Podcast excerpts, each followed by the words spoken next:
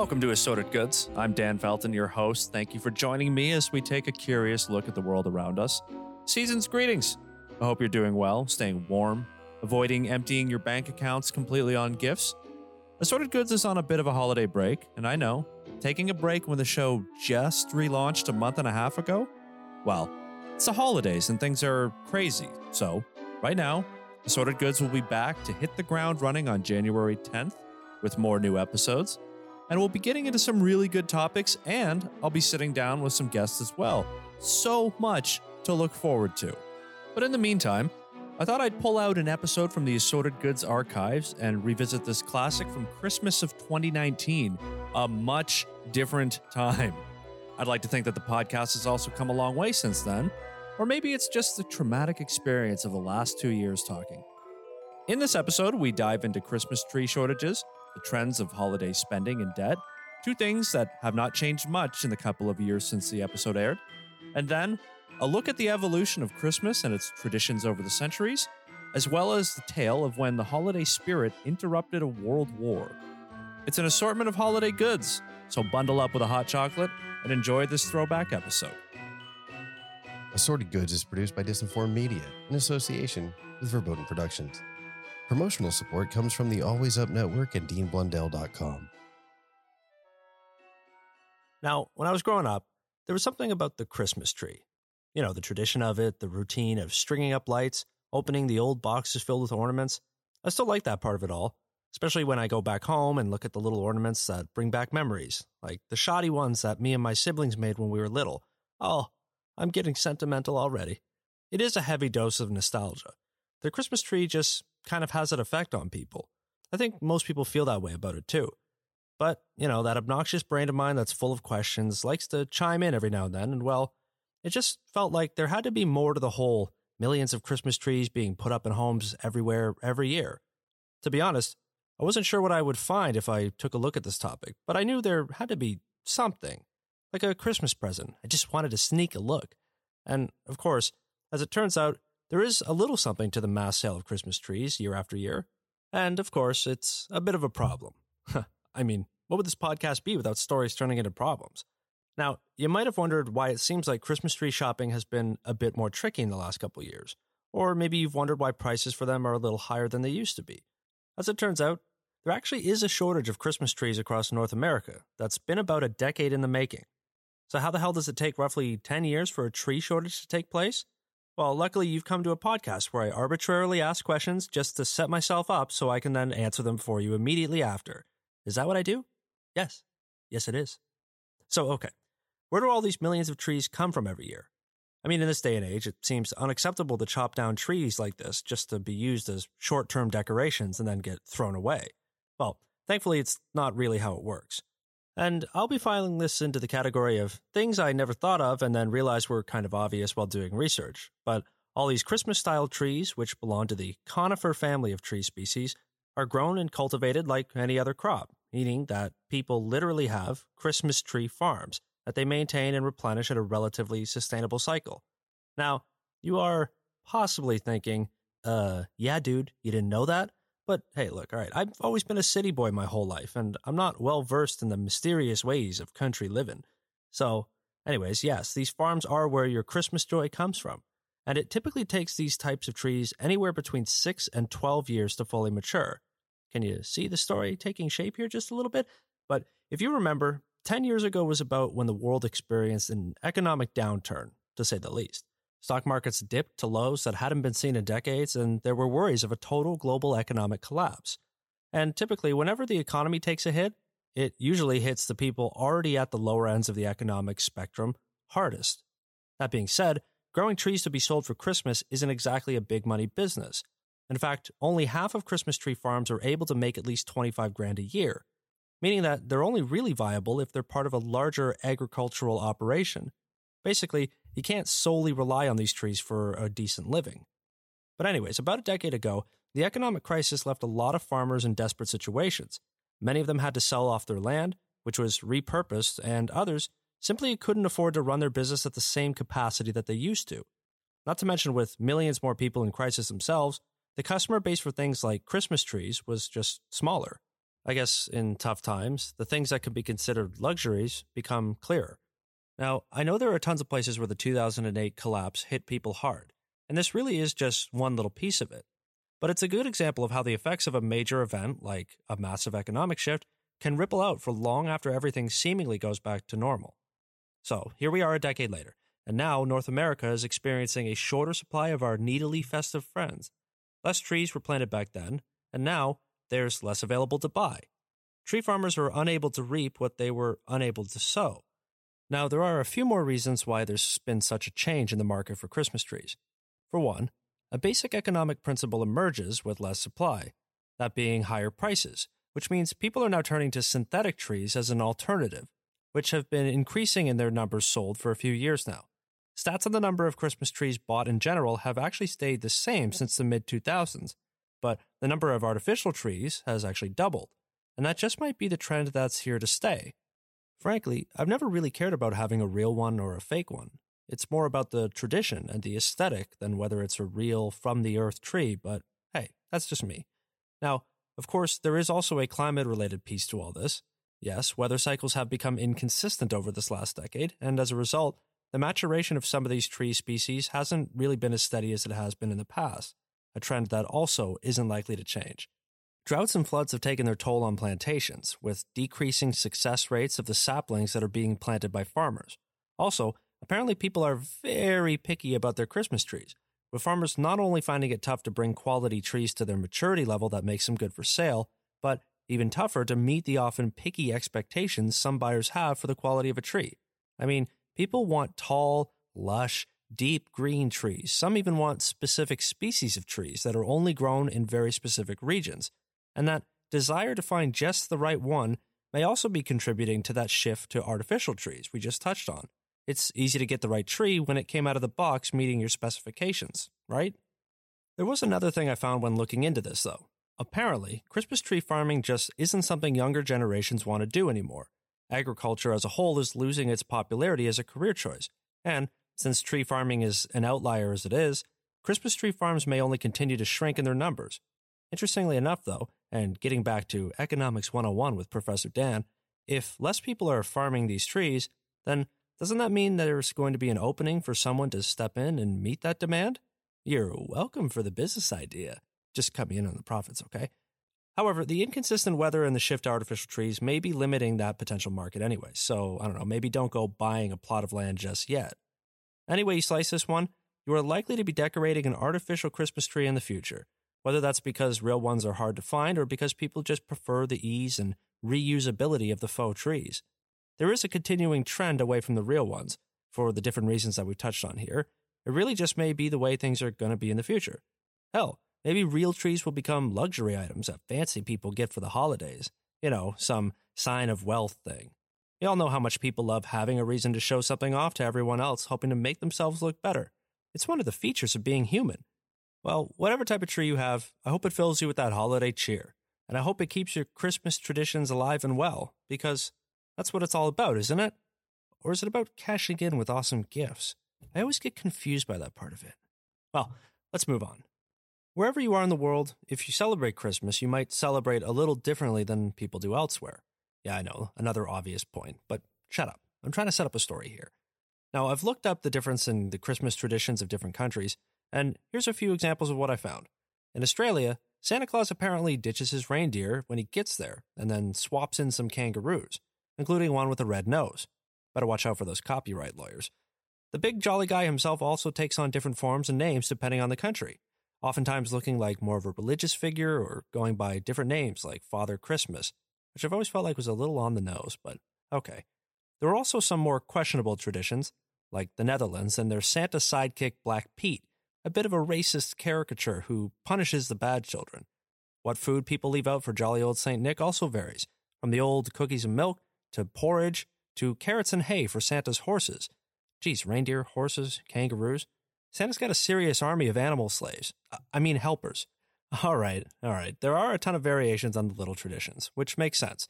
Different countries always have a little spin of their own on things, but there was one aspect of Christmas that I was interested in knowing the cultural variations, and that was spending. Not necessarily the giving of gifts, that seems to be a pretty universal tradition, but how consumption centric is the Christmas season around the world? Well, gifts are, of course, a part of Christmas traditions everywhere that Christmas is celebrated, but some places really like shelling out for gifts. Unsurprisingly, America reigns supreme in this category, with holiday spending topping $1 trillion a year now. And I mean, of course it has. In America and here in Canada too, there's this crazy push to advertise holiday deals, the season of giving, by which they really mean spending, pretty much from Halloween onwards. And actually, the data I could find on spending by country was pretty limited. I need a crack team of researchers to find out all this for me. I'm actually looking to hire a team of researchers, but they'll have to be paid in compliments and partly funny, sarcastic jokes. Now, America is not alone in spending like crazy. The UK also sees a healthy amount of holiday spending. As of 2016, Britain was leading the European pack, spending 75 billion euros, which is about $85 billion US a year, or a bajillion fun time Canadian dollars, actually. Other European nations like France, Germany, Italy, and Spain also spend billions on holiday shopping. A stat that was a bit more telling was the percentage of a person's income that was spent on holiday shopping. Again, in terms of the pure massive spending, that title belongs to America, and then a handful of economically advanced nations.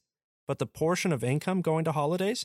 Again, numbers were hard to come by, but from what I could find, it indicated that in fact countries like Romania, the Czech Republic, South Africa, Russia, Greece all spend a higher proportion of their annual income, meaning they sacrifice more to make the holidays full of that gift giving cheer. Now, here's where the train of the story completely derailed. And, in, an honestly candid moment, this whole Christmas spending by country idea that I was following just died. Like I was saying before, the available research was actually kind of limited. It's apparently a topic that hasn't been researched all that much. And The numbers out there are varied, spaced out, as in stats come up for a year and then seem to be hard to find for a few more years. That kind of makes sense. Like, when you try to look up global numbers, then you need to depend on someone doing the legwork and the research for each individual nation. And maybe I just expect there to be too much freely available research online. Ah, I'm just so damn demanding, I guess. And not to mention that spending varies based on things like a nation's economic and social trends. So I drop kicked this story in the face, blam! And then I thought, okay, well, this won't do. I need something more. And like a Christmas miracle, an obvious point came to my mind debt. Of course. People spend out the ass for the holidays, and speaking from personal experience, and I'm sure you probably have had a little of the same, you go into freaking debt trying to make the most of the holidays. So, just how big of an issue is holiday debt? Well, let's catch our second win on this story and take a look at that. Whew, good save. All right, so we know how much the holidays tend to make you feel that obligation to spend. And hey, I get it. I know I do it all the time too. You want to do something nice for your family or that special someone, and you think, ah, what the hell? It's just this one time per year. But the numbers on holiday debt are troubling to say the least. We just touched on all the places that spend the most money, and although it would seem like personal economics would affect how much people spend, it actually appears that regardless of a good economy, or if people are in tighter situations, they still like to spend at the holidays. Studies indicate that up to one in five people are still paying off some sort of expense they incurred during the previous holiday season, which is not good. And I know we all have people that we care about, but care enough to stay in debt until next Christmas? Come on, nobody's that great. And on average, People pay off their holiday debts in August, over halfway through the year. I should note, though, that it's not simply gifts that rack up the debt. Travel expenses like airfare, gas, hotels also play a role, as well as the increase in donations, workplace holiday events. People seem to simply spend more across the board when the holidays roll in. Now, there are specific demographic differences as well. The baby boomer generation tends to go spend more and go into greater debt during the holiday season, whereas millennials tend to spend less and take on less debt, probably because they can't imagine being in more debt than they're already in. In terms of different countries, it seems that holiday debt is a common problem across Britain, Canada, and America mostly, which are not coincidentally some of the heaviest holiday spenders. Ah, makes a little more sense now, right? And that's where this all kind of fell into the duh category for me. Yeah, people are spending more than ever on the holidays, and debt is through the roof as a result. One plus one does equal two. Oh. And yet, it seems like it's business as usual when the season rolls around. You know, the endless ads and Christmas music. Yeah, I hate it. But if people are making these decisions to spend even though they really can't afford to, then why do they? Well, maybe you guessed it, but it's pretty much social pressure. The old, everyone else is doing it, like smoking in high school. People are often afraid that if they don't get something good for someone else, that the other person will think less of them. Shit, maybe they will. But isn't that actually kind of an indicator that the other person is being a bit of a dick? And that social pressure seems to play a pretty big role. But here's a kicker. A survey done here in Canada indicated that over half of holiday shoppers would stop buying gifts altogether if they thought they really could. So maybe they just should. I mean, over half? That's a coin flip that the other person who doesn't get a gift will care. And I like those odds. But all right. Why the hell am I talking about all this holiday spending stuff? You mean apart from finding holiday related stories to fill an episode, which was harder than I thought it would be, by the way? Well, maybe it's because I genuinely feel like the holiday time spending ritual we seem to have settled into is a little ridiculous. And if people really are staying in debt nearly all year round just to keep up with some buying heavy idea of Christmas, then maybe we need to rethink what we really value during the holiday season. Oh, shit. This isn't turning into some Charlie Brown special, is it? No, no. Well, maybe, but it's worth talking about, isn't it? Holidays are supposed to be about bringing people together, about being thankful for all the good things we have. You know, all that Hallmark card stuff. Christmas cards, by the way, are a billion dollar market of their own. Oh, thanks for ruining that too, Dan. But is it really that unreasonable to suggest that we reduce the amount of gifts we give during the holiday season, especially when it seems like most people are actually in favor of doing just that? Look, it's all well and good to want to do nice things for those around you during the holidays, but there has to be a freaking line. An annual cycle of debt just isn't worth it. And the good news is that there may actually be some sort of a change on its way. Like I said before, younger generations are spending less on the holidays, and there are trends towards more simplistic gift ideas, like something homemade or something more sentimental. And that's good. People always seem to appreciate the more thoughtful gifts over the big money ones, but I guess that also depends on the person. So, will we find a little more holiday spirit and move away from the shopping spree style holiday season? Yeah, it's possible.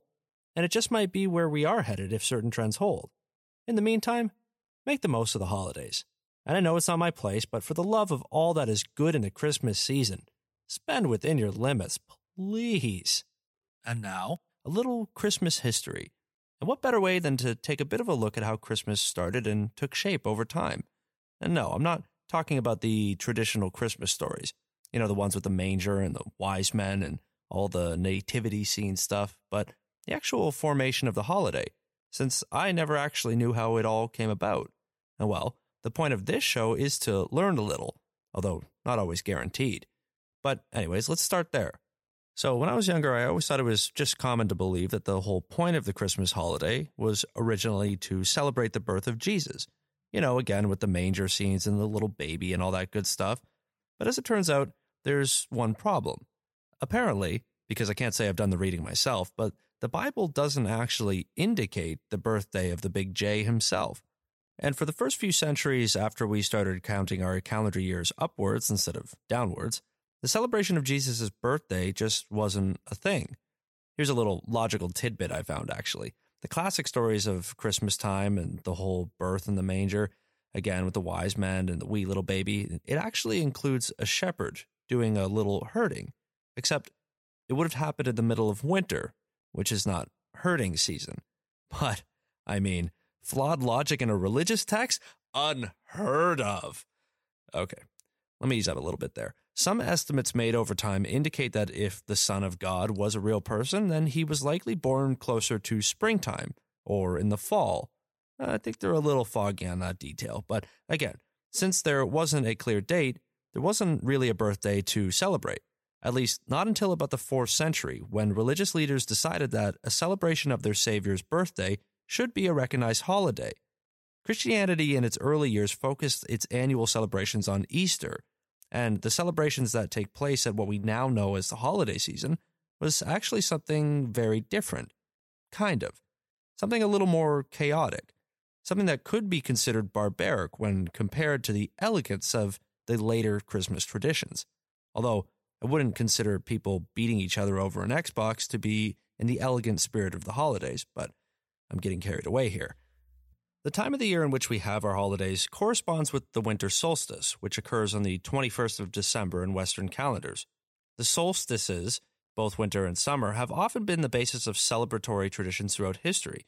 The Romans had a few celebrations around this time of the year, mostly honoring their variety of gods, and even overhauling their social order.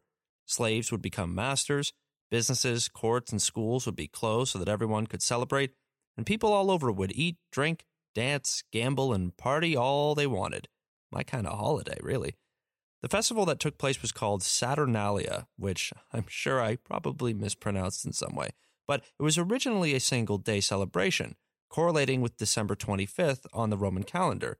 But in the later years of the empire, the celebrations were expanded to take place for a week. Spring break, woo! I mean, pagan holiday break, woo! Woo!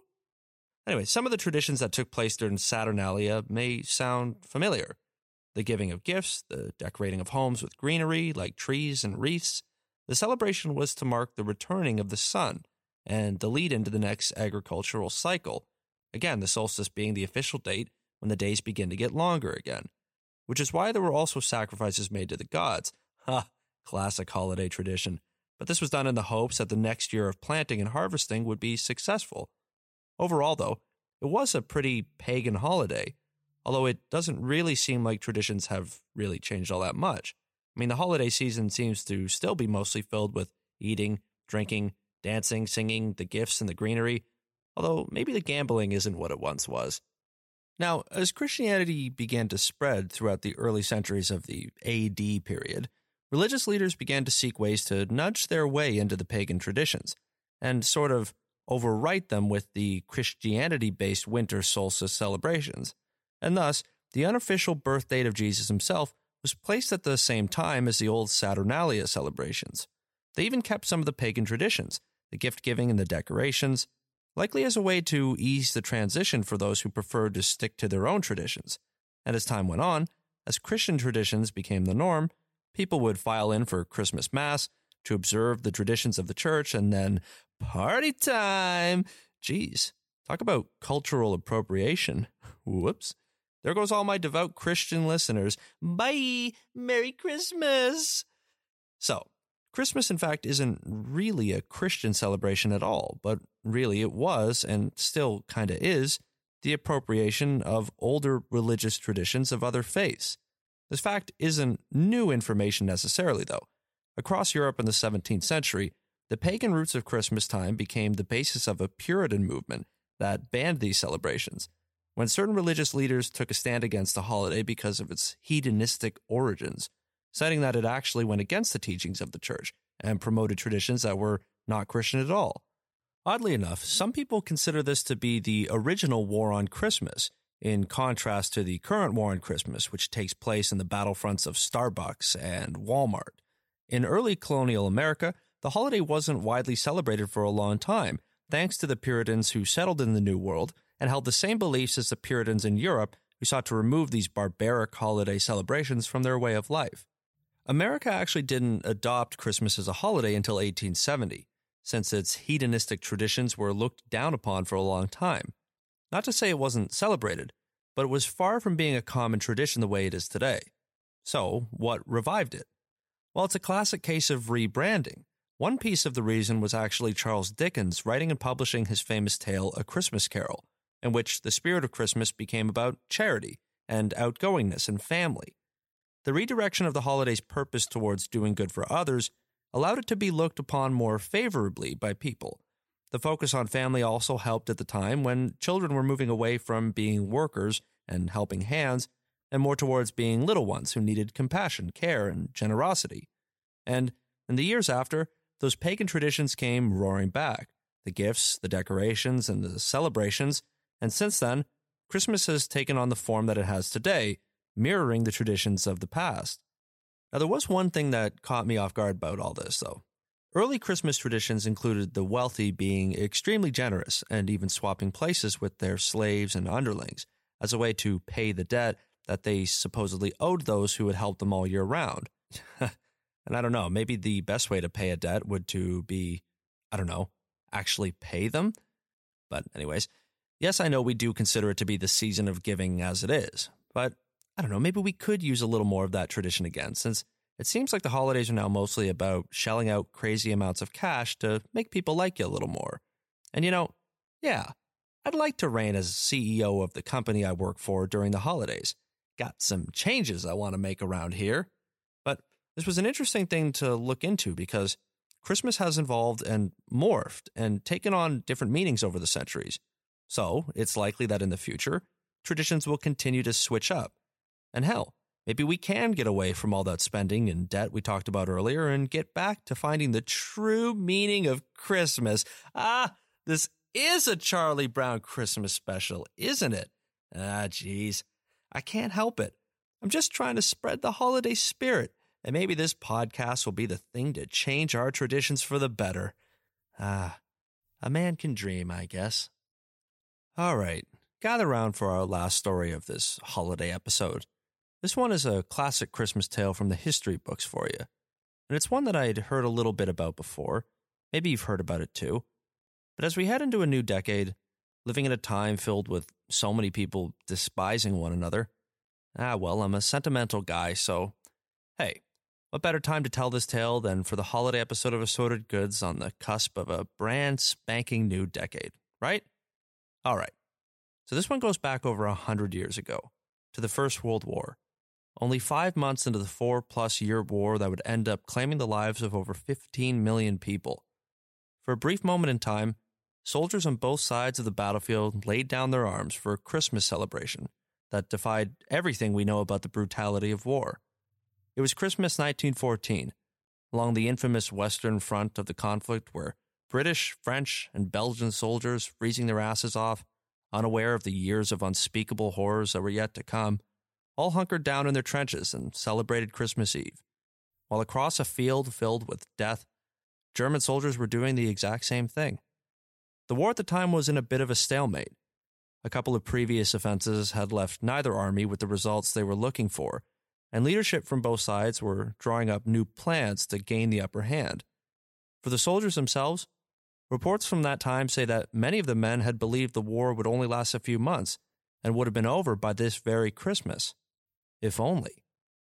Story goes that on Christmas Eve 1914, the night was clear and calm, lit by moonlight with a fresh layer of snow covering the ground, a night that would be ideal for Christmas if it weren't for the backdrop of a massive war. While both sides were having a makeshift Christmas celebration amongst themselves, soldiers broke into singing Christmas carols. And then, apparently, each of the warring armies took turns singing songs, going back and forth until the British soldiers began to sing, O Come All Ye Faithful, at which point the game stopped being back and forth, and the German soldiers sang the song along with the British, in their own language, of course, though. After that, German soldiers apparently leaned out of their trenches and yelled Merry Christmas in English, which got the same reply coming back. Next, German soldiers indicated that they would come out of their trenches if the British agreed not to shoot them. And in some strange turn of human decency, they didn't shoot. And before long, men came out from both sides, establishing a ceasefire in the spirit of Christmas. Over the following day, Christmas Day, men from both armies exchanged gifts instead of bullets, sang songs, told stories, and much more. Some accounts include small games of soccer being played, although that bit is apparently a bit disputed. Another tale is out there that an Allied soldier received a haircut from his former barber, a then German soldier. The temporary truce also allowed both armies to bury their dead, who were all over the area in between the opposing trench networks known as No Man's Land. Ceremonies were held, with men from both sides gathering to honor fallen soldiers. The truce, though, didn't last. It was only ever temporary, and in some places it never occurred at all. Some parts of the front lines, the battle continued through Christmas, and there were even accounts of some men attempting to establish a peaceful ceasefire across the battlefield, only to be shot dead by opposing soldiers who had no interest in it. War was still war, it seems. In the spots where this miraculous moment of brotherhood took place in the middle of war, many soldiers returned to their trenches the day after Christmas began preparing to kill the very men that they had just exchanged gifts and sang songs with. Some truces lasted until New Year's and left a period of days where there was a, what was described as an eerie silence across battlefields. One way or another, the war returned and stayed for four or so more years. Here's a few bits, though. The Christmas truce was actually proposed by the Pope just before the real one that happened in 1914. But the idea was shot down. No pun intended, I swear. And after this now infamous 1914 Christmas truce, a couple more were attempted in the following years, but with very limited success. At the same time, though, truces weren't completely unheard of. They did take place during the war, but were often agreed to so that both sides could gather and bury their dead who lay out in no man's land. The leaders and commanding officers for both sides of the war didn't like this whole truce thing. And why would they? They had a lot more at stake than the men who were sent to die in the mud.